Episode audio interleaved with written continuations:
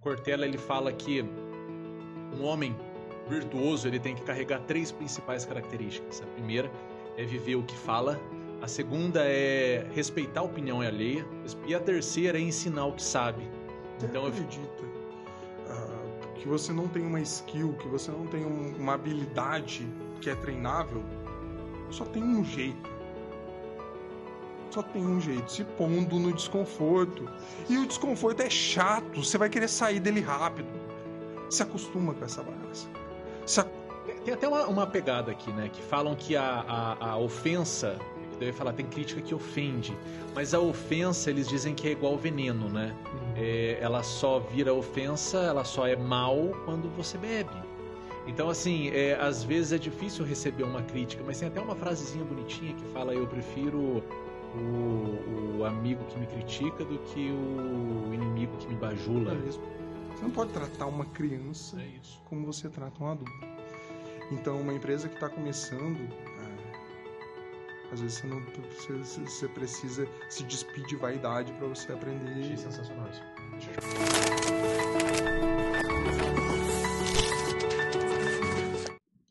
Salve, salve, galera do podcast do Change Network. Aqui quem vos fala é Renato Naldi, sou host e diretor do podcast do Change. É uma honra tê-los conosco em mais um episódio.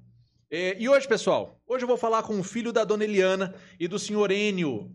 Ele é engenheiro pela USP e tem vários certificados aí internacionais. Ele se declarou logo menos aqui, agorinha para mim, que ele é realmente bom em dados, e é por esse motivo que ele está aqui. Cauê Fontão, muito obrigado pela presença, cara, é uma honra realmente tê-lo aqui, recebê-lo nesse estúdio e poder conversar um pouquinho aí sobre as suas expertises. Eu que agradeço o convite, Renato, sensacional, fiquei muito honrado, muito feliz, admiro muito o seu trabalho ao longo da minha estrada, e eu tenho muita gratidão pelos meus professores, por quem me ensina algo. E, bom, eu te acompanho há pouco tempo nas redes sociais, mas, assim, já me ensinou bastante coisa. Então, eu tenho um pool de pessoas ali que eu sou grato, que nem sabem. Então, gostaria de declarar aqui minha gratidão a ti, porque aprendo bastante ali com essas redes sociais. Quem não segue esse cara aqui, quem não assiste os podcasts dele, tá perdendo um conteúdo maravilhoso, gratuito. Caramba, rapaz, eu tô satisfeito, acho que eu posso ir embora. Acho que já deu, já. Muito obrigado, cara. Obrigado mesmo pelas palavras aí. A gente fica muito feliz de perceber que tá surtindo o efeito que a gente esperava, né? É o justamente conseguir ensinar alguma coisa, conseguir transmitir algum tipo de conhecimento, né? Até porque Cortella, ele fala que um homem virtuoso, ele tem que carregar três principais características. A primeira é viver o que fala, então é viver o que diz. A segunda é respeitar a opinião alheia, respeitar as opiniões dos outros, né? E a terceira é ensinar o que sabe. Então eu fico muito feliz aí de estar cumprindo com os ensinamentos do Cortella. Obrigado, cara, pelas palavras. Sensacional. E você tá vendo o que vai ser hoje aqui, né? Não deixe de se inscrever no canal, tá bom? Coloca aqui, se inscreve no canal, deixe seus comentários, porque é a partir dos comentários que vocês fazem que eu consigo ser cada vez mais assertivo nos conteúdos produzidos, tá bom? E também compartilha esse vídeo, pessoal, pra gente conseguir alcançar o maior número de pessoas possíveis. Ô Cauê, eu tô, assim, eu não acho que não tem outro jeito de eu começar, eu quero entender um pouquinho, assim, formado pela USP com certificados internacionais. Eu li lá uma porrada de certificado, eu fiquei um pouco confuso. Me explica aí um pouquinho, cara, legal, essa trajetória. Legal. Bom, eu sou filho de pais professores. Então, assim, eu sempre fui o nerd da turma. Desde o começo, assim, ensino fundamental, eu era o nerd da turma. No começo da sua vida acadêmica, é ruim pra caramba ser o nerd da turma.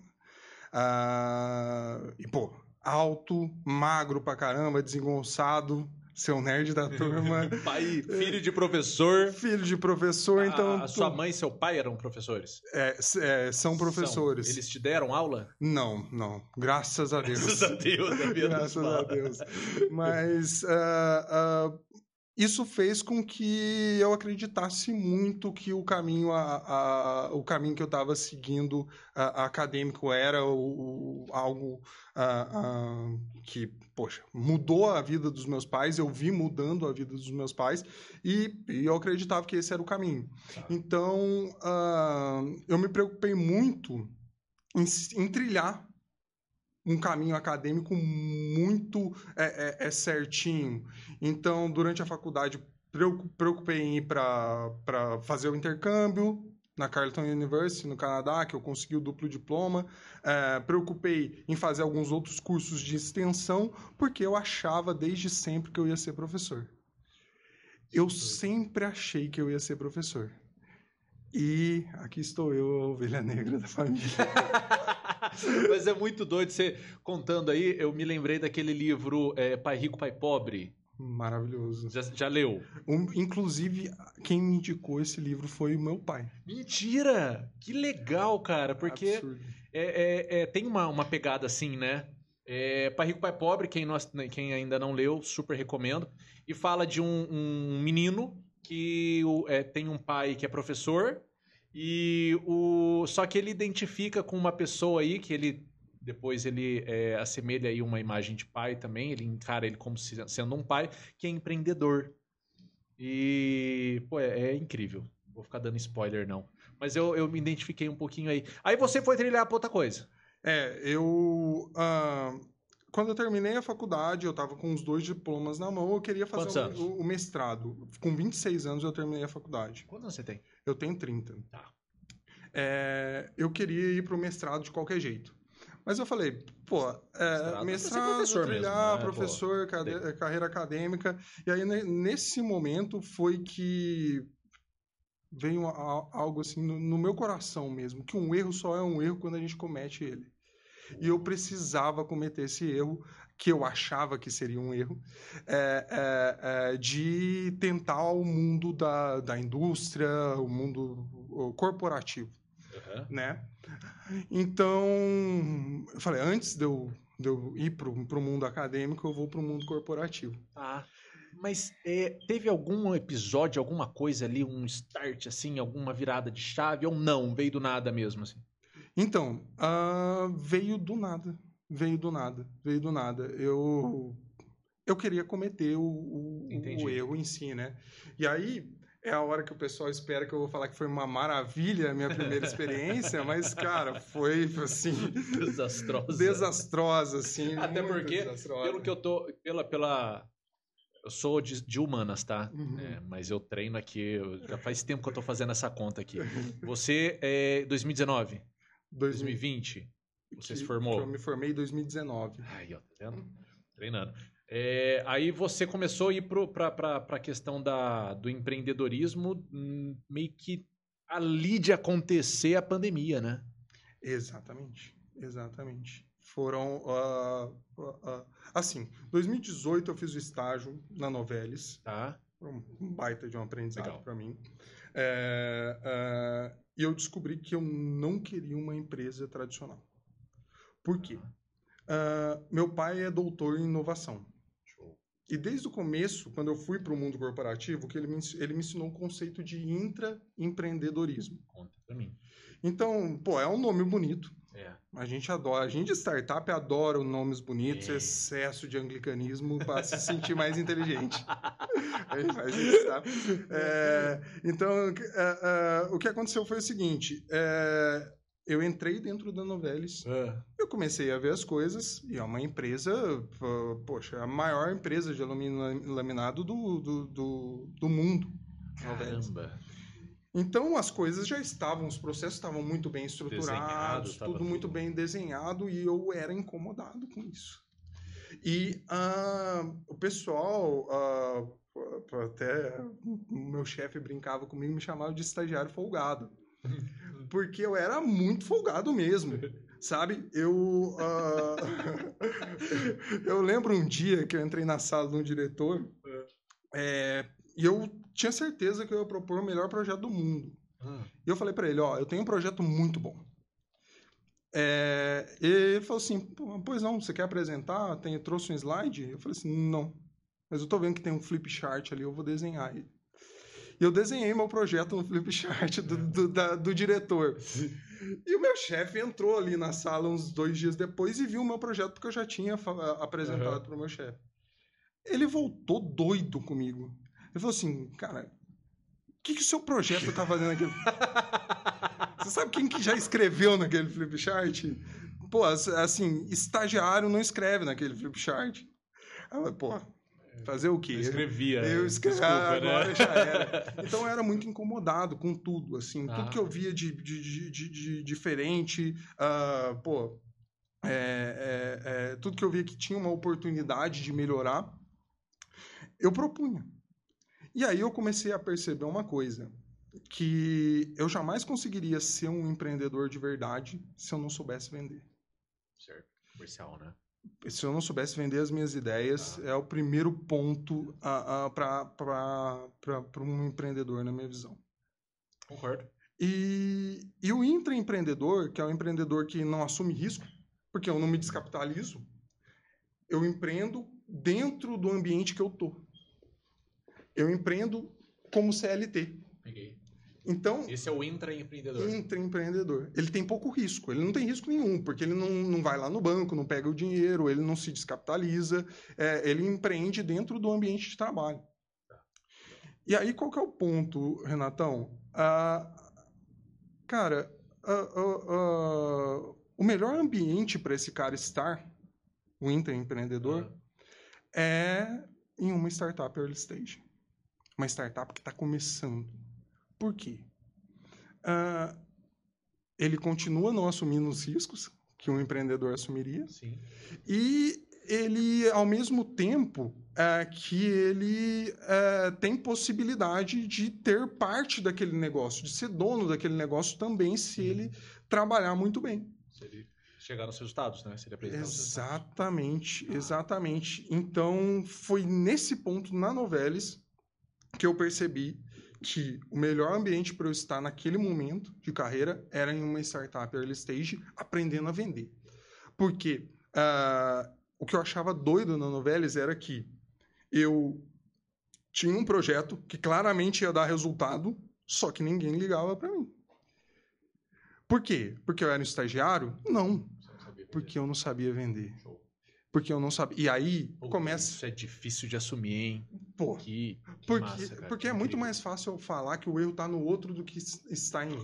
Absolutamente. Muito, muito mais fácil eu falar, poxa, esse ambiente aqui é horrível, pô, super tradicional. Não, não. Eu falei, pô, preciso aprender a vender as minhas ideias. Projetão desenhado lá no flip chart. Top, usei caneta azul e vermelha e o cara não comprou por quê? Não comprou. Porque eu não soube passar legal, cara. Show. Não soube vender. Tá. E aí eu fui para a Alude. Na verdade, no começo era Smartlike. A gente vendia automação para Instagram. E eu quis trabalhar com vendas. Aí a gente já está em 2020. E aí a gente está em 2019. Ainda 2019, tá. 2018 você estava na verdade, estágio, tá. 2019 eu entrei na Alude. E aí eu comecei a trilhar o caminho de vendas, folgado como sou. Já comecei a meter o bedelho em marketing, já comecei a meter o bedelho em produto e comecei a agregar conhecimento de uma forma muito rápida na minha carreira. Muito rápida. E eu sempre me preocupei com algo que está escrito nessa parede aqui, que é o network. Por quê? Meu pai explicava para mim. Meu pai é o meu mentor, meu ídolo. Legal. E ele explicava para mim, olha, a gente troca experiência com outras pessoas. Eu só tenho 2 maneiras de adquirir experiência na minha visão. O filósofo contemporâneo, Cauê Fontão. Que é o quê? Ou eu adquiro ela com o passar do tempo, ou eu troco experiência contigo. Show. Aqui. Sensacional. Sensacional. E olha que incrível que você está falando. É por isso que eu criei esse podcast. Maravilha. Porque, assim, existem pessoas que já passaram por aqui, que são empreendedores. Já existem, passaram por aqui empreendedores mais reservados, empreendedores um pouco mais arrojados, mais velhos, mais jovens. E existem alguns empreendedores que sentaram nessa cadeira aí, que, por exemplo, se eu ligasse para eles e falasse assim, pô, eu queria trocar uma ideia com você pra gente, pô, eu preciso de uma mentoria. Ele poderia responder para mim assim, Renato, eu não dou mentoria. Você quer fazer um churrasco, a gente troca uma ideia, mas eu não dou mentoria. Não, mas eu quero mentoria. Uhum. Eles não dão uma mentoria. Só que aqui dão de graça para vocês. E foi por esse motivo que eu criei esse cenário aqui, para eu conseguir adquirir esse conhecimento aí de forma gratuita, divertida, gostosa e através de um convite gostoso também de se fazer. Pô, vamos gravar um podcast? Compartilhando com a galera aí. Compartilhando. Pelo amor de Deus. Aí. Pois é, cara. Então, o seu pai arrasou. É isso, cara. Ele formou, assim, né? Ele me formou como profissional de um jeito... de um jeito próprio dele, assim, sem extrapolar os meus limites. É, mas ele me ajudou demais. Ele me ajudou demais, assim, a moldar essa mentalidade... Ah. E talvez até uma sagacidade ali dentro do... Mas, ô Cauê, eu vi um cara, então, que estava querendo ir pro acadêmico, pro mundo acadêmico, entrar numa indústria, perceber que ali não era o cenário dele, que ele precisava desenvolver um pouco a venda e precisava de algo um pouco mais arrojado, talvez. E essa, pelo menos, é a leitura que eu fiz. E foi para uma startup. Uhum. Mas e aí? Você entrou lá como? E aí, assim, network. Na época da faculdade eu era muito dedicado. Uhum. Então, teve uma vez... Olha só, isso é uma coisa. A gente colhe aquilo que a gente planta. Total. Demais. Total, isso é bíblico. Assim, e só um parênteses aqui. Conforme eu vou ficando mais velho, eu vou percebendo que todos os ditados da minha avó eram verdades. Todos eram verdadeiros. Isso. Todos, que isso. É terrível. E ela falava isso pra mim quando eu era criança. Então, assim, a gente colhe o que a gente planta. Eu fiz um projeto e, poxa, era uma matéria, assim, muito... Um negócio que era muito fora, assim. Uhum. Não tava... Era um ponto, assim... A grade era muito boa da USP, mas você tinha que fazer algumas matérias fora do seu major ali, do seu, uhum, da sua trilha, né? Uhum. Então, eu fui fazer essa matéria fora. E, pô, ninguém dava importância pro negócio. E era um trabalho em grupo. Eu fiz o trabalho inteiro sozinho. E um cara que tava nesse grupo me apresentou na Smartlike, né, que hoje é a Alude. E por conta, assim, desse trabalho, né, ele, pô, ó, eu sei o quão dedicado você é, eu sei que você vai dar conta do negócio e, cara, pô, vem aqui trabalhar com a gente. Você já ouviu falar sobre a teoria do mundo pequeno? Não. A teoria do mundo pequeno, ela fala que nós estamos a 5 contatos de qualquer outro contato no mundo. Tem até um videozinho bem interessante. Eu acho que eles usaram o Twitter, uhum, para mostrar essas conexões, que às vezes eu posso conhecer uma pessoa que conhece outra, que é amigo pessoal do Barack Obama, por exemplo. Então, assim, nós estamos a 5 pessoas de qualquer outra pessoa do mundo. Isso é network. Sensacional, porque, inclusive...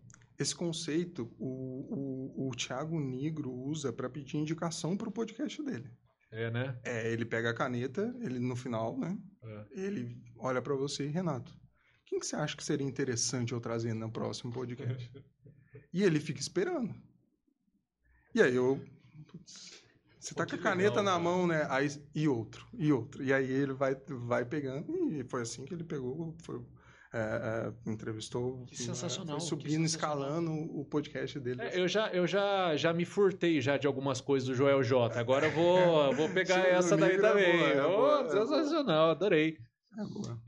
Mas aí você entrou na como é que ele chamava? Smartlike. Na Smartlike. E aí quando que virou a... Mas você entrou como funcionário? Como é que foi? Essa é a pegada. E aí é assim... 90% da minha carreira até hoje foram de fracassos. Ah, mas é como diz o Wendel Carvalho, né? Ele fala que a vida é uma sacola de cagadas. É você colecionar cagadas, né? E eu falo isso com um sorriso no rosto, porque foram elas que me fez aprender demais, né? Então, eu entrei na Smartlike como vendedor, eu queria aprender a vender. Cara, assim, 7 meses depois, a Smartlike, ela tinha alguns fundamentos ruins de negócios, tá?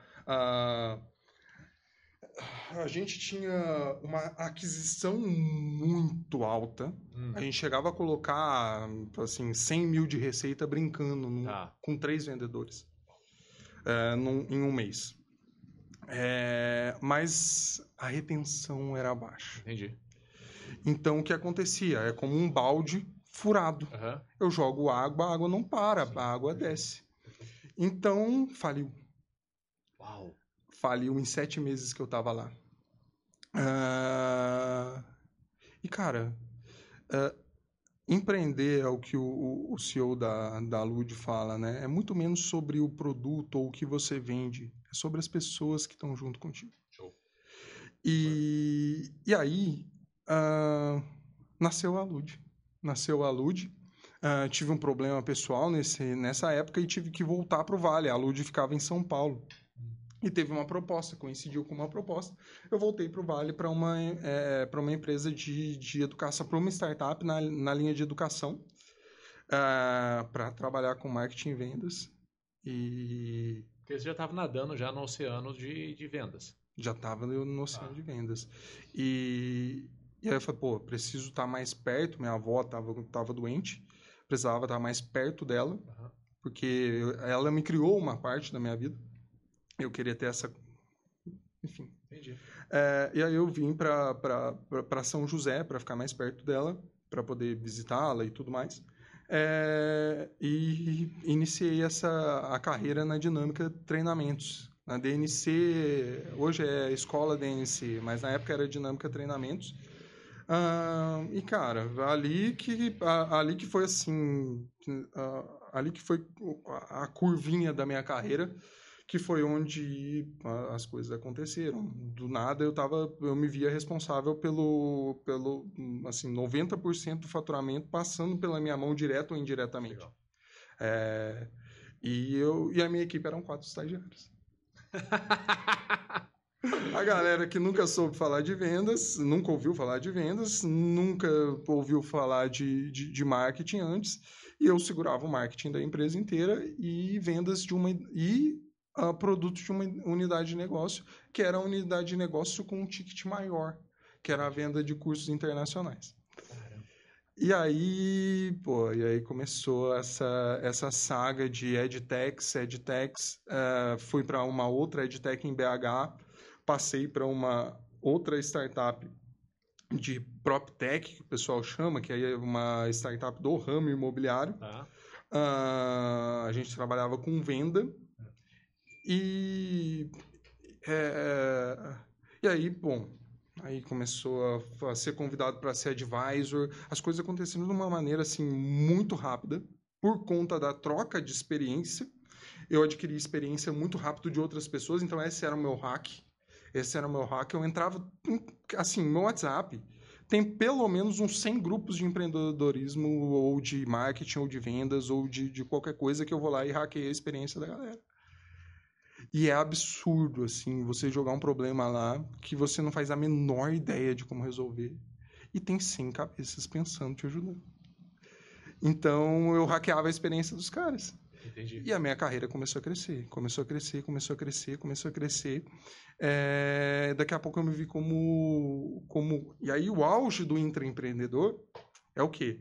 É você ter a participação, é alguém te chamar para sentar na mesa como sócio.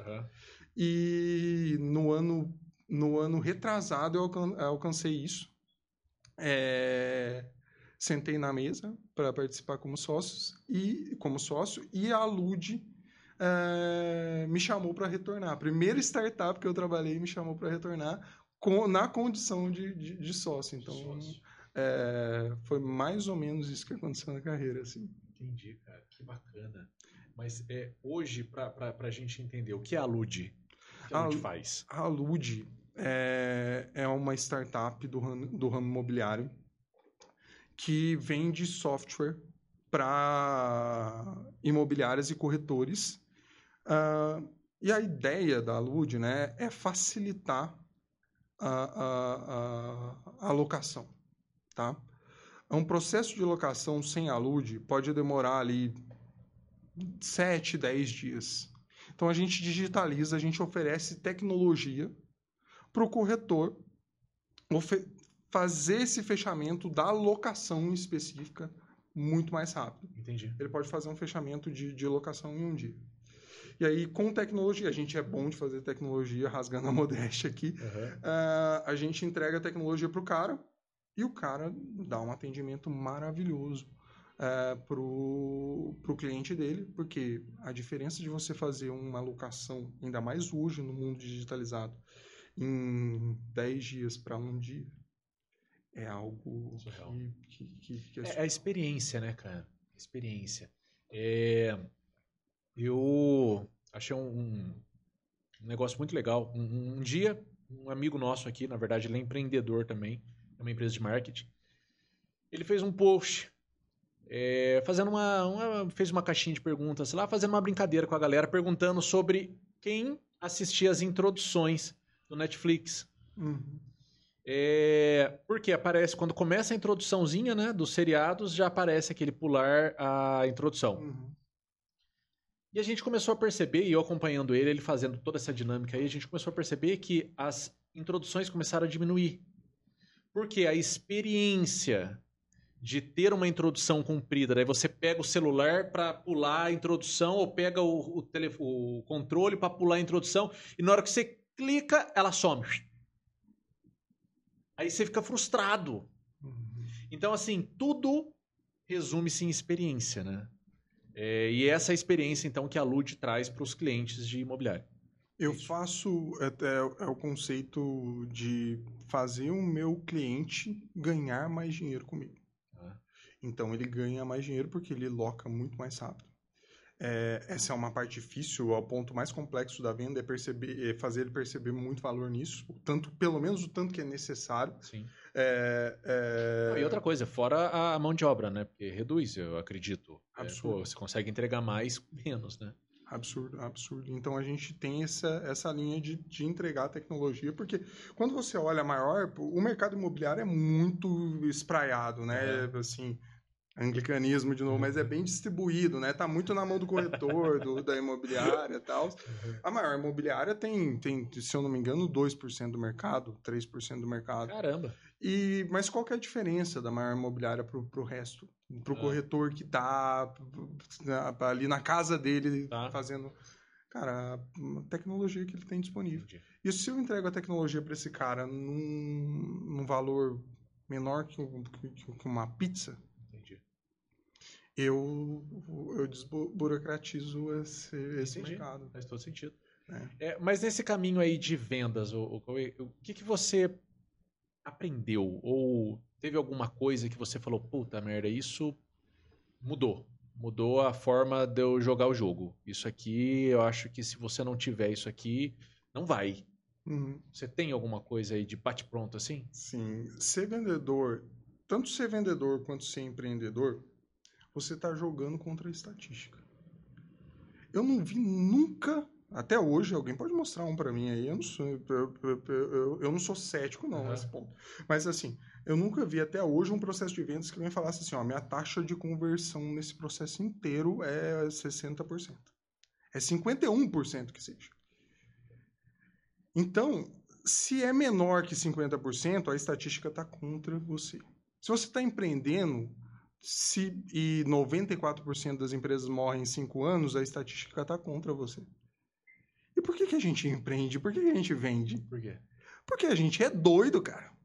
Porque a gente é doido, porque a sensação de vitória, a sensação de poder que dá você conseguir fechar uma venda é absoluta, é absurda. Então, nesse caminho de vendas, o mais importante... Não é a técnica que eu uso. É a minha capacidade de ser obstinado. é a minha capacidade. Cara, e o vendedor, ele lida com algo que é inerente ao ser humano, que é essa busca por aprovação. A gente busca aprovação. Eu tô falando aqui, e se você faz assim, eu tô feliz. Uhum. Se você faz assim, eu falo, putz, falei alguma cagada aqui, falei alguma merda, cara, corta aí, sabe? Então, assim, essa busca por satisfação é inerente pra caramba, né? Eu tenho um amigo que eu adoro contar as coisas pra ele, porque ele fala, nossa, cara, que legal, parece assim, sabe? Então, quando eu quero dar um up, eu ligo pra ele. Mas assim, olha que interessante, cara. Eu acordo todo dia bem cedinho para ir malhar. E um dos objetivos, na verdade, são dois as principais razões de eu acordar de manhã. Primeiro, que para mim malhar de noite é mais difícil. Uhum. Não pelo horário, mas mais pela disposição mesmo do meu corpo. Quando eu malhava à noite, eu matava o treino dia sim, dia não. Uhum. Eu até estava dizendo mais cedo não, outro dia aqui com o pessoal... É difícil malhar de manhã, é difícil malhar à noite. Você pega a sua dificuldade e enfrenta ela. Mas eu malho de manhã, então, primeiro, porque é mais fácil para mim. Segundo, porque por conta do primeiro ponto. Então, assim, quando eu acordo de manhã e falo, puta, tem que treinar, tá frio, tá noite ainda. Hoje, por exemplo, eu fui malhar com a esposa, de Rubela da Cama, e ela falou assim, Renato, tá noite! O que você tá querendo? Tá noite, tá louco! Eu venci. Então eu marquei o primeiro ponto. E quando a gente marca o primeiro ponto, irmão, puta, cara, aí comecei o dia vitorioso. A chance de eu terminar o dia vitorioso é absurdo, porque eu vou querer mais daquela sensação de êxtase que eu tive em marcar o primeiro ponto, Arabolas. Exatamente. E isso é muito legal, que esse conceito tá em um livro. High Output Management. Gestão de alta performance. Gestão de alta performance. Esse livro é um must-read. É um must-read absurdo. O Gestão de Alta Performance, o que ele diz? Controle os inputs. Não mensure pelos outputs. Então, qual que é o ponto? Fala mais. Então, você acorda de manhã, você dá o check, e você fez o seu exercício. Você dá o check que você fez a sua refeição da dieta. Você dá o check que você fez seu aeróbico. Você dá o check que você veio aqui e trabalhou. No final do dia, se o resultado não vier, tem algum problema absurdamente grande. Se eu fico olhando para o resultado, eu travo. Por quê? Tô num processo de emagrecimento agora. Tô num processo de emagrecimento. Tava mais gordo que eu tô aqui. E aí, cara, eu falhei durante... Eu tô há 3 meses nesse processo. Uhum. O primeiro mês foi falho. Por quê? Porque eu olhava na balança, na primeira semana, nada acontecia. Na segunda semana, nada acontecia. Perdi 500 gramas. Falei, poxa, velho. 500 gramas, eu dou uma mijada mais caprichada, eu perco os 500 gramas, né? Então, assim, pô, tá de sacanagem, eu tô fazendo esse esforço desgramado, comendo salada, porra. Então, qual que é o ponto? Se você drive o seu mindset pro input, pra dar o check na tarefa, show.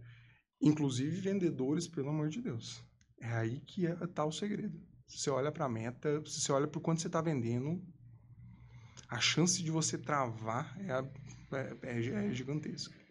E aí, se você olha... E, pô, esse conceito tá em vários livros. Hábitos Atômicos. Pega lá. Hábitos Atômicos. O último episódio aqui com o Felipe Galvão, ele falou desse livro. Esse livro é absurdo, assim. Mudou minha vida, esse livro. Uma pessoa que vem aqui em 7 dias e fala que esse livro mudou a vida. Agora eu seria um energúmeno se eu comprar. Agora. E olha só, tem uma coisa muito interessante sobre livro, tá? Quando alguém recomenda um livro pra você... ensinar um hack. Abre a Amazon e compra na hora. Por quê? Porque o livro, a gente gosta de alguns termos, né? Mas o livro o maior ROI que você pode ter vem de um livro. Tá, perfeito. Porque o investimento é muito baixo. Sim. Eu vendi curso. A gente modelava curso de 1.000, 2.000 reais que vinha de livros de 100 e 200. É absurdo. Você sabe que eu fiz 2 cursinhos no comecinho da minha carreira. Fiz 2 cursos. Um custou sei lá, 200 e poucos reais, o outro não saiu disso também. Eu sei que não devo ter gastado 900, não devo ter gastado 800 reais nos dois. E eles quem construíram tudo que eu operaciono hoje. E aí que tá, e o negócio é muito louco, eu fico repetitivo pra cacete pra falar disso, mas não tem outro jeito. O conhecimento é maravilhoso, mas tem muito mais a ver com como você aplica aquele conhecimento do que o próprio conhecimento. Uhum. Porque conhecimento sem aplicação vira, sei lá, uma estatística. Exatamente, exatamente. Pô, e é por isso que eu falo, livro sempre vai ser o maior ROI. Maior ROI. E ROI, só para dar o conceito, é retorno sobre o investimento. Então, pô, se eu invisto 50 reais num livro que Hábitos Atômicos que vai me fazer virar outra pessoa, faz esse cálculo, cara. Investe 50 reais num livro, investe 50 reais no Hábitos Atômicos e vê o quanto você vai aumentar a sua produtividade. Quanto você precisa aumentar a sua produtividade ao longo de um mês. Não precisa ser do ano, não. Só de um mês. Você vai ver que já compensa comprar o livro sem nem pensar. Se o livro for uma merda... Você arriscou um pouco. O risco foi ridículo. O risco foi ridículo. É. E aí o cara prefere comprar um curso, às vezes. Que não assiste, né? 3 pau, que deixa lá, não assiste. Pô, o livro, pelo menos, cara... Pô, pelo menos fica bonito na estante. Na estante, tem um cheiro gostoso quando você abre, né? O livro é bacana. É, um cheiro gostoso, é isso mesmo. Esses dias eu tava conversando com a Mayara, a gente ficou brincando, né? Pô, quais são os 3 cheiros mais gostosos do mundo, né? Aí, pô, pra mim, eu fiquei lá, o pescoço do meu filho, o cheiro do café e o cheiro de livro novo. Tinha um cara que estudava comigo na faculdade que era absurdo, assim, eu contar essa história aqui agora.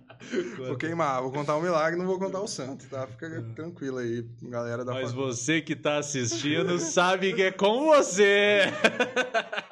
Pra você mesmo. Cara, ele era assim, meio... Gostava muito de livro, como eu. Então era a gente brigando ali pra ver quem que lia mais, né? E cara, teve um dia que ele ia de carro pra faculdade, eu passei pelo estacionamento e ele tava cheirando o livro. Pelo amor de Deus. Pelo amor de Deus. Eu falei assim, caraca, que é isso, cara? Como se eu estivesse cheirando sei lá, uma roupa. Sabe quando a roupa sai, acaba de sair da máquina com amaciante gostoso? Num comercial de amaciante, né? Ele tava cheirando o livro, aquilo virou faculdade USP, né? A gente se ferra pra caramba, cria boas amizades porque se ferra. Uhum. E, pô, virou o apelido dele, o cheirador de livro. Que sensacional, cara. Pô, mas é incrível. Eu vou comprar esse livro já no final desse episódio aqui. É um best-seller. Ele é um best-seller. Esses dois, na verdade. Eu gostei dessa gestão de alta performance. Gestão de alta performance é assim, um must-read para todo gestor. É, né? Para todo gestor é um must-read, porque você... ele te dá contorno na sua gestão, assim. Ele te dá contorno. Todo grande líder que eu trabalhei recomendou esse livro fortemente. Me fala uma coisa. Nesse período aí que você está empreendendo, né? Teve muita crítica, teve muita paulada ou foi tranquilo? Como é que foi? Porra, com todo respeito, mas é foda, assim. Porque, assim, meus pais são professores concursados. Então, eles querem que eu seja... Professor concursado. Até porque eu vi a minha vida mudar, assim, da água pro vinho, quando os meus pais entraram no concurso. Assim, absurdo, assim, absurdo. Então, eles acreditam naquilo pra caramba. Então, já dentro de casa eu tenho críticos. Já dentro de casa eu tenho críticos e apoiadores ao mesmo tempo. Assim, é um negócio meio tipo porque, assim, sabe? Na verdade, às vezes a crítica... Tem até uma pegada aqui, né? Que falam que a ofensa... Que daí eu ia falar, tem crítica que ofende. Mas a ofensa, eles dizem que é igual veneno, né? Uhum. Ela só vira ofensa, ela só é mal quando você bebe. Então, assim, às vezes é difícil receber uma crítica, mas tem até uma frasezinha bonitinha que fala: eu prefiro o amigo que me critica do que o inimigo que me bajula. Então, assim, é difícil às vezes receber a crítica, mas, pô, você já demonstrou aqui que você é o cara que aceita bem as coisas que falam. E eu sei que é uma carreira, que é um caminho, né, de muita crítica, mas... como que você levou isso daí? Eu tenho também uma autocrítica absurda. Isso daí é o feedback instantâneo. É o que todo empreendedor, para mim, é uma das principais características aí de um empreendedor de sucesso, é saber se autocriticar. Eu tenho uma autocrítica absurda, eu pego pesado comigo mesmo. Eu pego pesado, eu tenho espaço na minha agenda para me autocriticar, para me autoavaliar. Eu sou desses. Eu tenho um espaço que eu escrevo. Eu literalmente escrevo. Tem uma parte proibida lá no meu Notion, que é eu me rebentando, assim, sabe? Eu, assim, pô, você fez muita cagada essa semana, assim. Pô, a autocrítica só já me basta, né? Já me bastaria. Eu olho pra fora e também tem bastante coisa, assim. Pô, muitas vezes... Cara... o Alê, que é um dos founders da Alude, ele fez um post no LinkedIn essa semana que eu gostei demais, né? Que conforme você vai avançando na sua vida, parece que você vai ficando mais solitário. A sensação parece que é mais difícil de fazer amigos, principalmente. Porque, pô, na escola parece que você tem uns 50, 100 amigos. Vai pra faculdade, 40, pá, vai pra festa, tal. E na hora que você vai pro mercado de trabalho, cara, começa a sair. O povo começa a casar, começa a ir pra outro canto do Brasil. Eu tenho amigo trabalhando na Europa e por aí vai. E, cara, você vai perdendo os contatos, você vai perdendo as amizades e tudo mais. Então, o caminho do empreendedorismo, principalmente o que eu fiz, foi muito solitário, porque, além de tudo, eu tenho um agravantezinho ali, que é... Eu sou hard work absurdo, assim. Então, porra, eu não tenho problema nenhum. Eu entro em transe, eu fico 24 horas trabalhando tranquilo. E aí sobra espaço para você cultivar as amizades que hora? Sobra espaço para você se relacionar que hora? Sobre espaço para você ser um bom filho, um bom irmão, que horas? Então, eu evoluí muito rápido na minha carreira, conquistei grandes resultados, me orgulho bastante, ainda tem um caminho absurdo pela frente, mas... Existe um preço, né? O preço que eu paguei foi talvez não ser o melhor irmão, talvez não ser o melhor filho, talvez... Mas, pô, Cauê, você é novo ainda. Exatamente. Então, assim, eu acho que existe um tempo, né? Ah, peguei o segundo. Aí, doutor, falei que eu ia pegar o segundo, peguei, derrubou, quebrou. De novo! Que absurdo, gente. Tava pegadinha aqui. Tava pegadinha. E eu caí. Deve ter ficado muito bom, minha cara. Deve ter ficado absurdo, até perdi aqui. Cara. Poxa vida, perdi mesmo. Mas valeu. Não, valeu a pena. A grande pegada aqui, cara, do empreendedorismo... eu me lembrei aqui agora. Existe um estudo, né, que diz que esse períodozinho, dos 30 aos 35, parece que é o ponto alto do homem, né? Tanto em liberação de hormônio e tudo, tá naquele momento, no melhor momento do homem. E eu acredito muito nisso. Então, assim, se a gente tá surfando uma onda, a gente precisa... terminar de surfar a onda pra gente conseguir nadar gostosinho depois, né? Chegar aí na beira da praia e ficar tranquilo. Só que nós estamos num período de muito conhecimento, como a gente já disse, muito conhecimento abundante, informação abundante na internet, e parece que é fácil.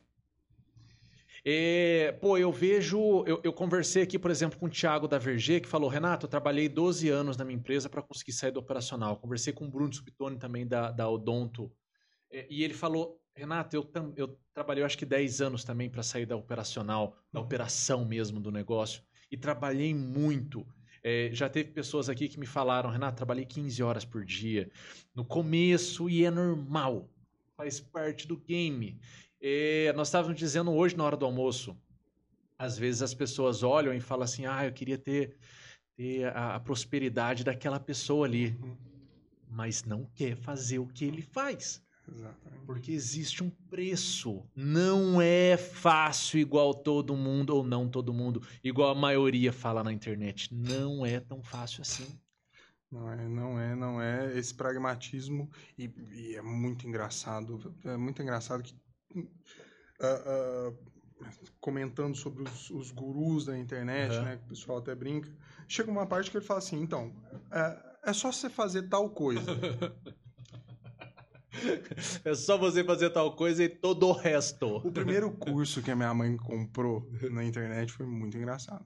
Ela comprou um curso, não vou contar o santo, vou contar o milagre, e o curso começou assim, então você pega só a base de leads.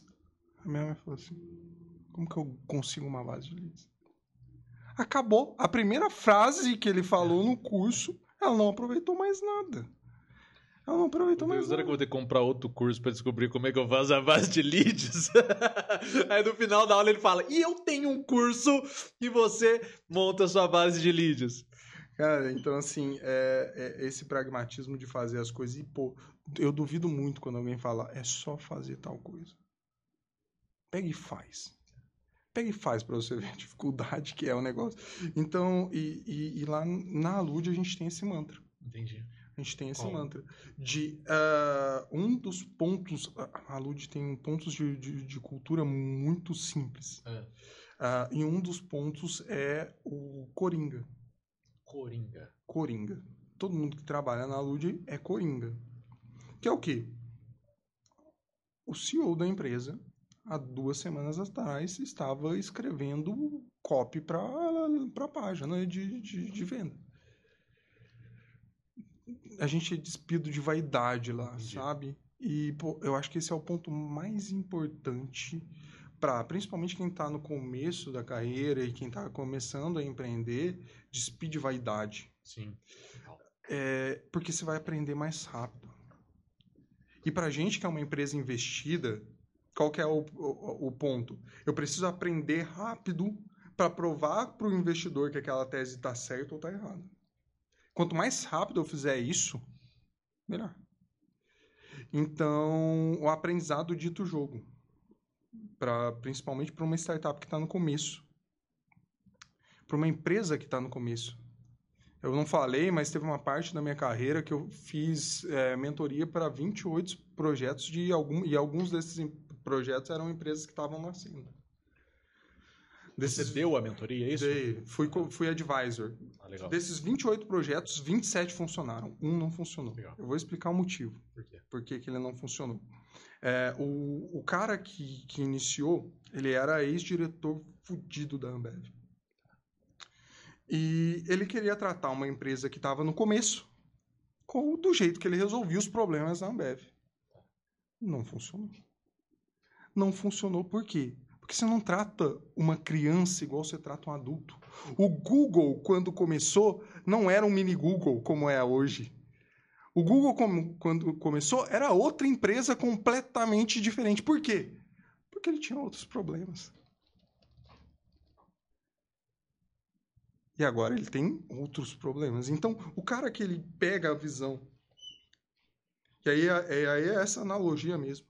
Você não pode tratar uma criança como você trata um adulto. Então, uma empresa que está começando, às vezes você precisa se despir de vaidade para você aprender. Achei sensacional isso. Deixa eu te perguntar, e você acha... Você falou aí que você pega pesado com você. Eu achei sensacional isso, porque daí até usando lá, parafraseando o Joel Jota, né? Pegue pesado com você, porque pô, você aguenta, cara. A nossa mãe que dizia pra gente, né? Com dozinho, não querendo que a gente se machucasse, com aquele carinho de mãe. Ela vai lá e fala, pô, calma, filho, não pega pesado com você, vai com calma. Mas se você acha que você não aguenta, você pega leve com você mesmo. Mas se você acha que você não aguenta, aqui está uma surpresa. Quem vai achar que você aguenta? Exato. E eu sou meio radical nas minhas coisas. Eu acredito muito em ruptura, né? Eu acho que não tem humor no. Eu acho que tem que ter ruptura. Por exemplo, a pessoa fala, pô, eu quero entrar numa dieta. Eu já fico, eu entro em êxtase. Eu tenho constrói um monstro dentro de mim no momento que eu escuto um trem desse. Porque eu falo assim, puta, então você quer emagrecer? Vai lá, faz dieta, tem que ir na academia, vamos de manhã. Brará. E eu já começo a construir tudo, porque eu acredito em ruptura. Eu acho que você tem que ter essa ruptura. O que você acha disso, Cauê? Fala pra mim o que você acha, sua visão. Sobre rupturas. Eu gosto, assim, né? Eu gosto muito desse conceito. Eu trago esse conceito pra minha vida. Eu acho que a vida equilibrada, se você olhar no ponto específico do espaço, que é onde a gente está vivendo, ela é utopia.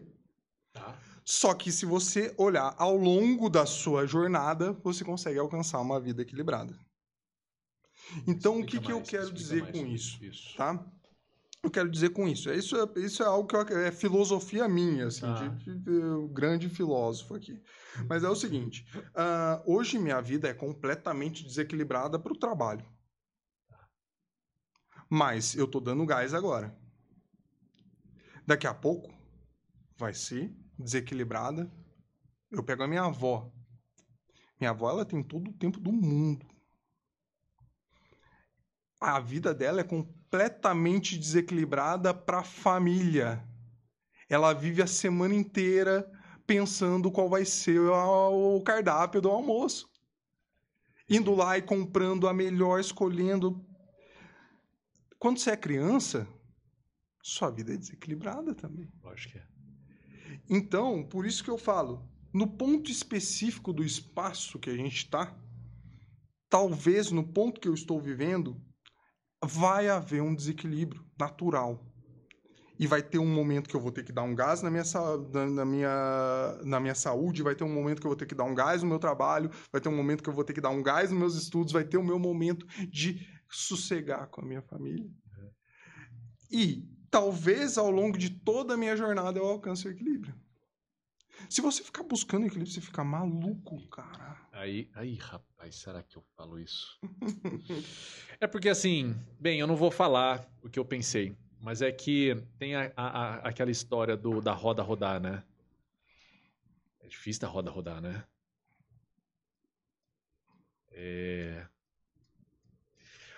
Eu, como eu disse, eu não acredito em morno. Eu acho que ou é ou não é. Tem uma historinha que eu escutei esses dias que eu achei incrível.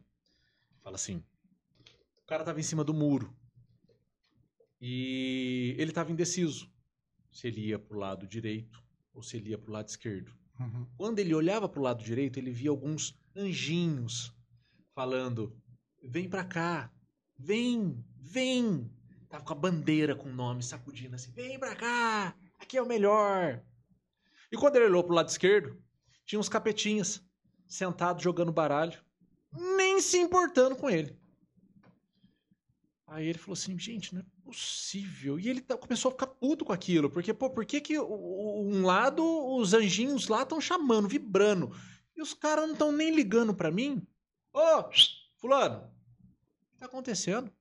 Por que você não tá ligando pra mim? Por que você não me chama? E o outro lado aqui, a concorrência tá pesada, eles estão me chamando. Por que você não tá falando pra eu descer pro lado de vocês? Aí eles respondem, o muro é meu. Então, assim, quando você está em dúvida, você já está errando, irmão. Michael Jordan, ele fala, tome uma decisão e não pense mais nela. Então, porque quando você está em dúvida, você não sabe se você vai para um lado, se você vai para o outro, você já está errado.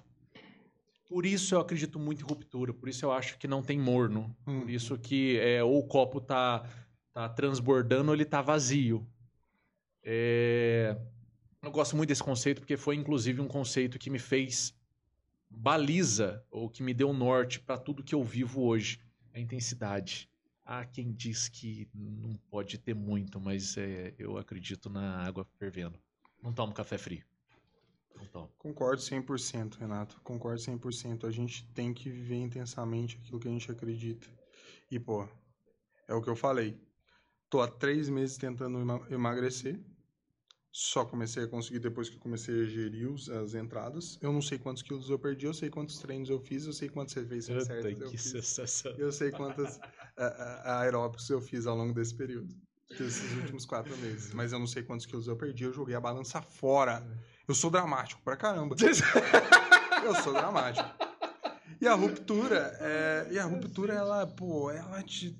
Se você não tá naquilo, cara, se... Pô... Não tem meio corpo, né? Ou você tá com o corpo inteiro ou você não faz, velho. Isso foi uma coisa que a minha avó me ensinou. Se você vai limpar o chão dessa sala, que seja pra alguém poder sentar e comer no chão. Perfeito. Não faça as coisas mal feitas. Não faça nada mal feito. Não faça nada mal feito. E aí a ruptura vem disso. Quanto mais você tá... E, pô... É o que eu falei, 90% da minha carreira eu errei. 90% foram erros acumulados. Na minha equipe eu tomo decisões, 90% são erros. E eles sabem disso. Eu falo pra eles, olha, gente, eu vou errar 90% do tempo. Você tem que tomar uma decisão. Cauê, tem como aprender a criança aprender a andar de bicicleta sem ralar o joelho? Não dá. Não dá, irmão. Então, assim, a gente descobre, né, com o tempo que o Wendel estava certo, que a vida realmente é uma coleção de cagadas. E a grande questão ali é você saber o que fazer quando você erra. É pegar aquilo, daí eu vou lá em Pedro Bial, quando ele fala de conselho. Pedro Bial ele é muito sábio, né? Tem um texto dele que, para mim, é o texto mais incrível que existe, escrito até hoje. Que chama Filtro Solar. E tem um pedacinho que ele fala assim,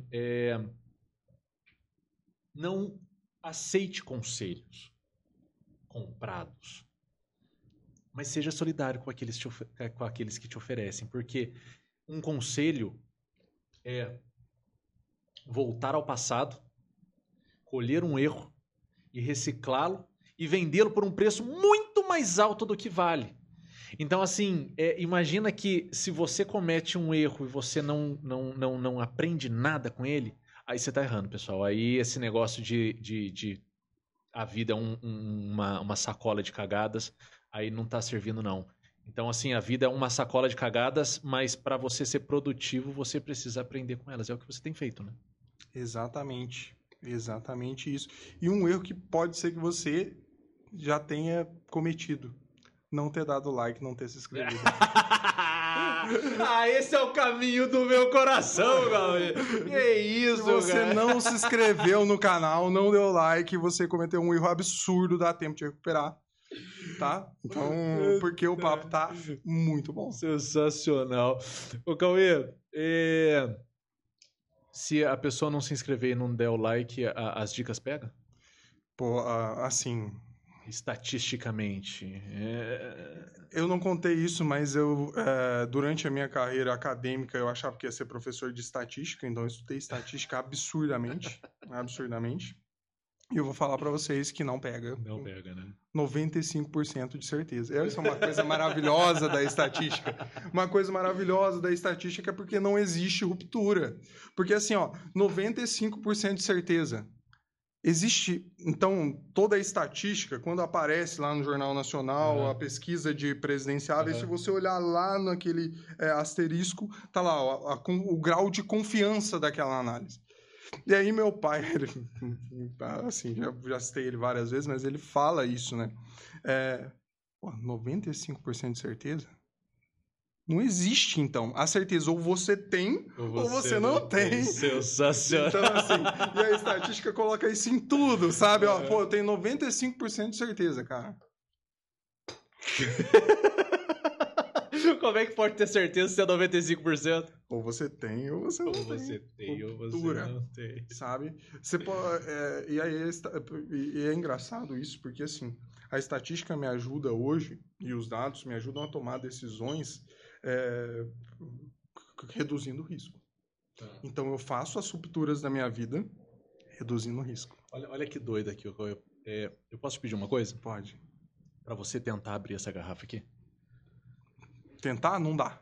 Isso, não consigo tentar. Isso, irmão. Não tem jeito de tentar. Não dá. Ou faz ou não faz. Exatamente. É isso, é a estatística. Exatamente. É os 95% de certeza. De certeza. Não existe, cara. Não existe. Você não deixaria um médico operar o seu filho falando que tem 95% de certeza dele sobreviver. Sabe? É isso. Exatamente isso, cara. O Cauê, olhando que o que você estudou, o que você viveu e o que você tem vivido nesses últimos anos... Você escuta muitas pessoas falando, pô, cara, você mudou muito? Não. Não? Você sempre foi assim? Porque eu tive uma capacidade... A faculdade me ensinou a me fuder. O maior aprendizado da faculdade foi me ensinar a me fuder, assim. E, pô... E se fuder sorrindo. E se fuder, esse baita de sorrindo aqui. Então, pô... Cara, não tem nada pior do que se sentir um merda, porque você tirou zero em uma prova, sabe? Pô, você tem que levantar, porque daqui dois meses tem outra prova, você precisa fazer e precisa passar. Cara, é o que acontece hoje, assim, né? O quanto de... Como eu falei, falho muito. Então, assim... Talvez as pessoas que me encontrem, que me viam na faculdade, vão me considerar mais maduro, mais gordo, mas assim, não, assim esse jeito meu aqui é meio extrovertido, meio introvertido também. Engraçado que eu era muito tímido no primeiro ano da faculdade, eu tive que entrar na bateria da faculdade para soltar um pouco. Como assim, na bateria da faculdade? A faculdade, a USP, ela tem uma bateria, que é uma bateria de bateria, samba mesmo, sabe? Bateria. Bateria de... Não, de escola de samba. Que tem repique, que tem surdo e tal. Eu desengonçado, 1,91 m. Você já imagina onde eu fui, né? No surdão. Mas, pô, comecei a ter um desenrolo, eu era muito tímido. Eu era absurdamente tímido, eu entrava aqui... Porra. Se você não falasse que eu poderia pegar a água, eu não ia pegar, assim, num nível de timidez absurda. E que esse exercício da música? Como assim? Né? A música me trouxe isso, porque a gente tinha que apresentar. A gente tinha que se apresentar num palco com a faculdade inteira te olhando. E tinha lá a menininha que você gostava, e tinha lá, pô, o professor vendo e tudo mais... E, pô, você vai perdendo a timidez. Não tem jeito. A primeira vez que eu fui tocar em cima de um palco, eu tremia. No último evento do Change Network, uma pessoa, ao final do evento ali, a gente já tinha encerrado, porque, assim, na hora que encerra que começa o real networking, né? Porque daí o pessoal levanta e começa a se entrosar ali. Uma pessoa chegou em mim e falou assim, Renato, pô, você fala bem, cara. Me dá uma dica aí para falar bem, para eu conseguir me apresentar do jeito que você se apresenta. Se você pudesse responder para essa pessoa, o que você falaria? Se põe no desconforto. Fala mais. Porque assim, qual que é o ponto? Se eu acredito que eu não... pô, a minha timidez me atrapalha, o que eu vou lá cheirar na bateria? Por que eu não vou ser... Não, peraí, a bateria toca ou cheira? Eu não entendi agora. Toca. Tá. Por que eu vou lá tocar na bateria, né? Então... Desculpa, eu não podia perder essa. Se eu perdesse essa, eles iam brigar comigo. Foi boa, não foi? Eu gostei. Então, o que eu ia fazer lá na bateria, né? Então, pô, se você acredita que você não tem uma skill, que você não tem uma habilidade que é treinável... Só tem um jeito. Se pondo no desconforto. E o desconforto é chato. Você vai querer sair dele rápido. Se acostuma com essa bagaça. Se acostuma com essa merda. Se acostuma com o desconforto. É o conselho grátis aqui. Se acostuma com o desconforto. E eu falei várias vezes que é para entrar na sua cabeça. Se acostuma com o desconforto. Um cara tímido foi vender. Eu era um cara tímido. Na primeira ligação que eu fiz, isso é até uma história interessante. A primeira semana que eu trabalhei na Alude foi assim. O Alê, que foi quem me contratou, o founder, ele falou na primeira passagem, né, não na segunda, na Smartlike. Ele falou, cara, a gente gostou de você para vendas, mas a gente não tem certeza do seu perfil. Você trabalharia pô, num período de experiência de uma semana sem eu te pagar? Eu falei para ele, trabalho até duas. Passou a primeira semana, eu fiz incríveis 0 vendas. Por quê? Porque eu era tímido pra caramba. Eu atendi o telefone, oi, alô, tudo bem? Tá. Eu tinha vergonha de falar, eu tinha vergonha de atrapalhar as outras pessoas. E, cara, eu voltei aquela semana e pensei, putz, fudeu. Fudeu, acabou, né? 0 vendas, os caras estão fazendo 50 na semana, pô. Vai me mandar embora. Aí, pô, eu cheguei na segunda e fiz... Minto, eu não fiz 0 vendas, eu fiz uma venda. Uma venda. Melhorou bastante. Melhorou bastante, Eu gostei da pergunta. Aí a galera fazia 50. Não, legal, legal. E aí eu evoluí para 10 vendas na segunda semana. Aí já estava remunerado. E aí, ele me remunerou tudo depois, sabe? Mas foi assim... foi uma pegadinha. Foi uma pegadinha. Então, foi uma surpresa boa. Ó, vamos te pagar. E aí, cara, uma parte legal disso foi que ele me chamou, falou, todo mundo faz 50, você faz 10. E aí? Eu falei, pô, na primeira semana eu fiz uma. Quem que melhorou 10 vezes aqui? Até que os moças do caralho, irmão! Incrível! Ela fala assim, eu posso ser o pior vendedor da empresa. Eu melhorei 10 vezes. Mas evolução. Se você me der mais 2 meses. Eu posso vender quanto aí? Vezes 10? E aí, o que eu fiz, cara? Roubei experiência, network. Porra, eu sentei do lado do cara que vendia mais. E daqui a pouco eu tava vendendo igual ele, assim. Então, se você, pô, tem uma dificuldade, não falo bem, não consigo me conectar, se põe no desconforto, cara. Poxa, eu sou muito tímido. Pô, vai ler na missa, irmão. Arruma um jeito de se colocar no desconforto, sabe? Tem muita oportunidade. Ou aceita, né? Ou aceita. Pô, porque assim, o que acontece? Às vezes eu começo a falar demais... E as pessoas falam, não, mas Renato, eu não quero. Pô, então por que você tá falando que... Então você tá feliz do jeito que você é. Se estiver feliz do jeito que você é, pô, show. Você pode viver sua vida feliz do jeito que você tá. Não tem problema nenhum. Agora, se vem falar pra mim, não, eu queria já tá conjugando o verbo errado, né? Eu quero, então faça. E como fazer? Treinando, cara. Se colocando aí nas dificuldades. É isso. Perfeito. E se acostumando, tá? Se acostumando. Porque é chato, é ruim, você quer sair logo, sabe? A primeira vez que eu toquei no palco, que eu subi no palco com a bateria, eu queria sair em um minuto de apresentação. Tinha mais 30, o que eu ia fazer? Tinha 40 pessoas dependendo de mim também, sabe? Se eu saísse dali, ferrou. Fiquei 40 minutos querendo que acabasse aquele momento. E você voltou? Eu voltei. Na verdade, muito rápido eu descobri que era ruim, assim. Na hora que eu subi, 10 segundos eu já sabia que era ruim. Eu falei, puta, tem mais 39,50. Ferrou, tá ligado?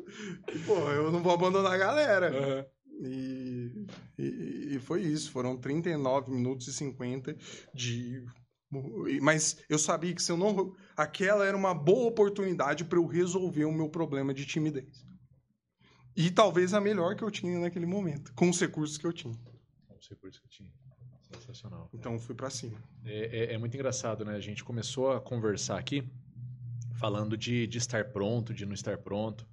E agora a gente fala aqui, mais uma vez, pô, tô pronto, não tô pronto, tem que ficar. E eu me lembrei de uma prosa que a gente teve aqui no podcast, não me lembro com quem que foi agora, mas a gente dizia justamente sobre estar pronto, porque quando a gente olha há 10 anos atrás... a gente vê o quanto a gente evoluiu, né? A gente olha 10 anos atrás, a gente fala, poxa, eu não sabia de nada. E muito provavelmente quando a gente olhar esse episódio há 10 anos lá no futuro, a gente vai falar, porra, Renato, como a gente era bobão, né? Não falava nada, nada com nada. Quem que é esse cara? Sai daí, pô. É, porque a gente nunca vai estar pronto, não adianta. E quando você aceita que você nunca está pronto, você percebe aí que você precisa sempre evoluir. Parece meio clichê falar, né? Mas evolua 1% por dia. Leia a primeira página. Aí a gente fala de hábitos. Eu vou lá nos hábitos, naquele livro, no Poder do Hábito. Lá nos hábitos angulares. Ele fala, pô, o hábito ele começa com pequenos hábitos, com a construção de pequenos hábitos. Normalmente, quando eu vou fazer alguma palestra, falar sobre performance, eu sempre chamo, por exemplo, no último que a gente fez, eu perguntei, pô, quem quer ler aqui e não consegue adquirir aí o hábito da leitura? Ah, levantaram lá as mãos, eu chamei 4 pessoas, dei uma frasezinha para cada um ler e falei assim, pô, você começou a ler. Então, assim, amanhã, quando der 4h30, era 4h30 da tarde, salvo engano, 4h30, lê mais uma frase. E no dia seguinte, lê 2 frases. Aí depois lê uma página. Então, assim, é a partir de hábitos angulares que você cria hábitos maiores, né? E perceba que nunca a gente vai estar pronto e tu sempre tem conhecimento para adquirir e não adianta. Uhum. E é absurdo ao longo do dia a fonte inesgotável que existe de conhecimento próximo de você.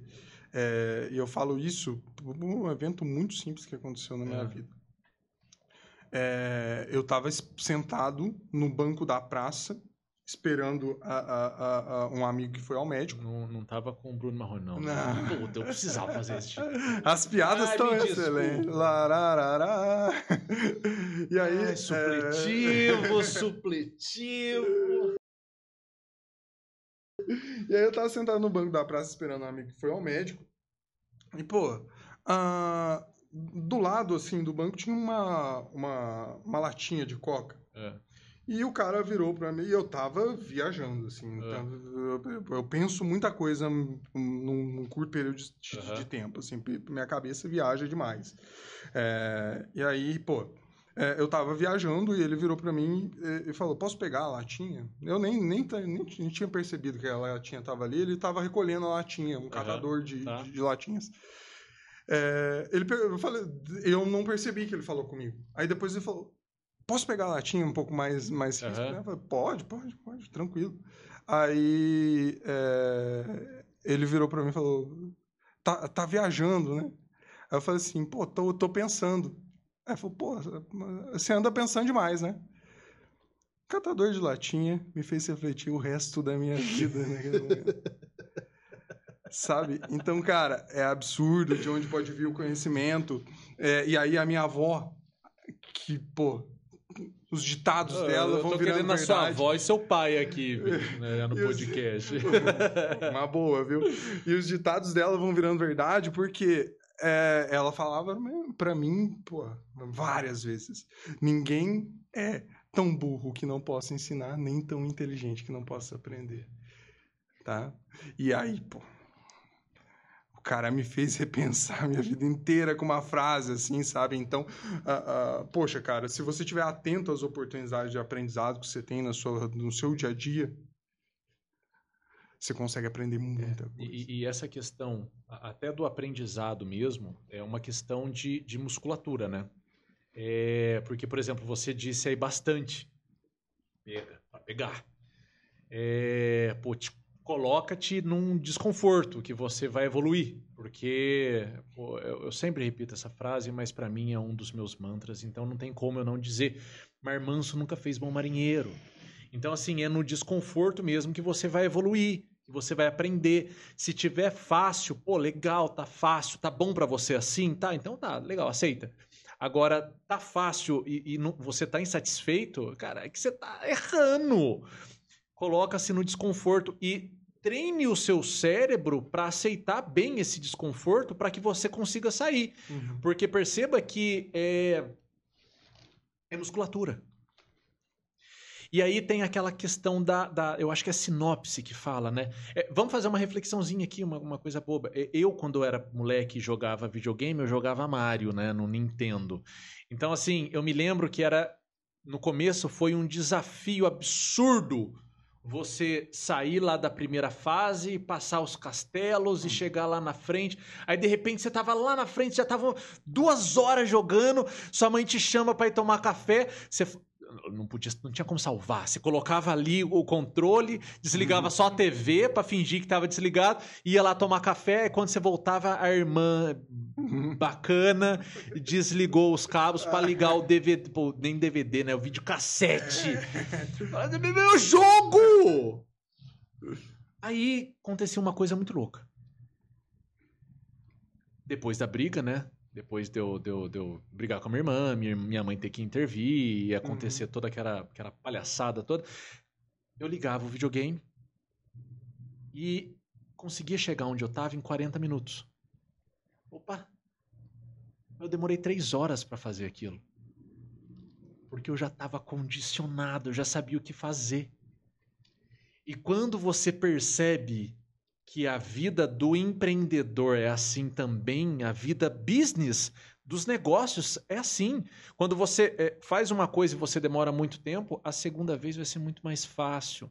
E a terceira vai ser mais fácil ainda. E sempre vai ficar mais fácil, porque é musculatura, é treinável, é igual academia. É isso. Eu tenho esse mesmo exemplo, mas com arroz. A primeira vez que eu fiz o arroz, queimou pra caramba. Eu liguei pra minha avó desesperado. Vó, o que eu faço? Põe pão, que tira o gosto, você pega só os de cima. Pô, a segunda vez ficou sem sal. Agora, meu irmão, eu faço um arroz soltinho.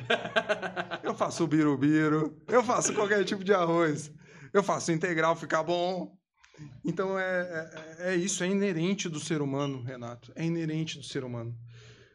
Você me deu o endereço daqui, eu fui para Aparecida. Oi. Se eu vier amanhã aqui... Você não é mais para Aparecida. Eu não vou errar. Então, é inerente, é natural. Tem como ser bom em alguma coisa fazendo pouco? Impossível. Por ser bom em alguma coisa, faça muito, né? Impossível. Treine. Faça de novo e treine. E é muito louco, cara. Assim... Pô, eu treinei, mas errei. Pô, aí você tem 2 opções. Ou você vai desistir ou você vai treinar de novo. Mas eu treinei e perdi de novo. Porra, então tá, você... É confortável pro cérebro desistir, né? Porque quando você desiste, você fala... Fiz tudo que eu podia. É o som mais acovardado que eu escuto, que você pode escutar, o que você pode proferir. Fiz tudo que eu podia. Não quero mais perder tempo com isso. Inferno, cara. Treina mais e faz de novo. A negatividade é o maior ponto do preguiçoso. É muito fácil você ser negativo. Porque já é confortável. Já que vai dar errado, por que eu vou fazer alguma coisa? Então eu luto todo dia para ser otimista. Em tudo. Cara, é óbvio que eu sou negativo em algumas coisas, mas a ideia é essa, é exatamente isso que você falou, Renato, exatamente isso. Só assina embaixo. Oi, me fala um negócio, meu irmão. Eu falei que eu me furto de algumas ideias, né? Então, assim, tem uma questão do Joel Jota que ele faz e eu adoro, cara. Imagina que você pudesse agora falar com o mundo inteiro. Imagina que você fosse proferir alguma coisa que seria traduzida em todas as línguas e fosse correr todas as redes sociais e fosse ser estampada em todos os outdoors do mundo. O que você falaria? Atitude e fé. Atitude para fazer. E fé para confiar. Vou dar o exemplo. Falei aqui que estou emagrecendo. Tá. Se eu não fizer a dieta, eu vou emagrecer? Pode ser que sim, pode ser que não.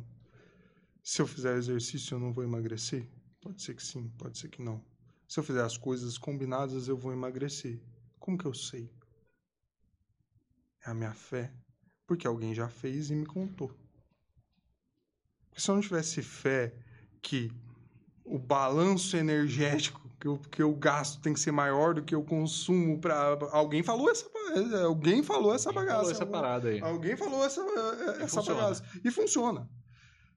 Isso vale para tudo. No exemplo mais simples que eu dei aqui, pro exemplo mais complexo que pode existir dentro do mundo de negócios. Atitude e fé. Show de bola, cara. As coisas sozinhas, a fé sozinha, não adianta. Tem uma história muito interessante de uma menina doente, os pais rezaram para que ela curasse e não levaram ao médico. O que aconteceu? Faltou atitude. Muita fé, pouca atitude. Você quer um negócio doido, cara? Eu trago muita religiosidade dentro de mim. E o meu berço é católico. Então, foi uma das primeiras coisas que eu li na vida, foi a Bíblia. E os milagres de Cristo. Tem uma reflexão interessantíssima nos milagres de Cristo, cara. Quando chegaram para Jesus com as águas lá, aliás, chegaram para Jesus naquela festa e falaram, Jesus, Jesus, acabou o vinho. O que Jesus fala primeiro? Vai lá e traga água para mim. Ele, com toda a sua divindade, podia bater o pé no chão e falar assim, ó, vinho já tá lá. Mas não, ele pediu a intervenção. Quando chegaram em Jesus, falaram, Jesus, Lázaro morreu. O que Jesus falou? Tira a pedra da caverna ali, ó, que eu vou entrar. O que Jesus podia ter feito, irmão? Ter batido o pé no chão e rachado a pedra no meio. Mas não, ele falou, vai lá e tira a pedra para eu entrar. É a mesma coisa em tudo. Pode pegar os milagres. Mesma coisa do pão e do peixe. Nossa, tem uma multidão gigante aqui, Jesus. O que a gente vai fazer? A gente não tem alimento para todo mundo. O que ele poderia ter falado? Vai lá na nossa canoa que está carregado de pão e peixe. Mas não, ele falou... Traz o pão e o peixe aqui para eu dar uma olhadinha. Levanta agora. Aí, ó, acabou. Tá tudo aí. Então, assim, até nos milagres precisa a intervenção humana. Então, eu achei sensacional. Tem uma frase que eu gosto muito, que fala... tenha fé como se tudo dependesse de Deus, mas trabalhe como se tudo dependesse de você. Atitude de fé. Atitude de fé. Atitude de fé. Em tudo na vida eu tenho atitude de fé. Nos piores momentos da minha vida, os melhores. Atitude e fé. Sempre. Sensacional. Oi, me fala aí. Fala pra galera que pacientemente ficou escutando as minhas hilárias piadas. Como que eles te encontram, cara? Bom, eu sou um cara meio low profile, assim. Uhum. Eu sou bem dedicado à Alude. Ah. E eu tenho um perfil, mas um perfil super pessoal lá, que é o @Cauê Fontão. Se alguém quiser adicionar, quiser trocar uma ideia sobre qualquer coisa, pode adicionar. Mas o LinkedIn também é uma boa fonte, mas assim, é difícil me encontrar. É difícil me encontrar. Se quiser adicionar no Instagram pra gente bater um papo, podemos bater. Mas eu sou mais low profile. Você não vai ver aprendizados lá dentro, não vai ver... Vai ver eu com a minha família e é isso, assim, eu na praia. Vai ter uns negócios pessoal pra caramba. Show de bola, irmão. E tem a Alude também, né? E tem a Alude Brasil. Quem quer, pô... A gente posta bastante coisa, a gente faz marketing digital de um jeito muito diferenciado. Quebra de padrão mesmo. Então segue lá, Alude Brasil. @Alude Brasil. ALUDE Brasil. Pô, tá lá pra aprender. Top, meu irmão. Bora trocar uma ideia. Eu quero te fazer um convite. Eu quero gravar, eu já tô com um cenário aqui na cabeça e eu queria gravar um outro episódio mas você aqui comigo como co-host. Toparia? Toparia. Dentro? Nessa, tô dentro. Vamos nessa. Então, irmão. Renatão, obrigado, valeu, cara. Demais, sensacional. Muito obrigado, bom. Obrigado mesmo. Muito bom. E é isso, pessoal.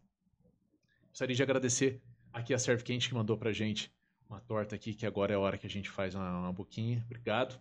E para você que ficou aqui até agora e não se inscreveu, já sabe que estatisticamente não funciona. Não vai funcionar. 95% de certeza, né? 95% de certeza de não funcionar. Não funcionar. E pelo amor de Deus, se o papo não vale o like, essa torta vale. Vocês estão de sacanagem. Olha que isso aqui é maldade com o convidado. Pô. Eu tô sentindo o cheiro. Se você não tá sentindo o cheiro aí da torta, você tá maluco. Você é de outro mundo. É isso, pessoal. Aqui na descrição você encontra todos os arrobas aí que o Cauê falou. Não deixe de se inscrever, não deixe de compartilhar o vídeo. Deixa aqui também seus comentários, que é a partir dos comentários que a gente consegue ser cada vez mais assertivo no conteúdo, tá bom? E pela preferência e pela paciência, pessoal, eu vos agradeço. Até a próxima. Tchau, tchau.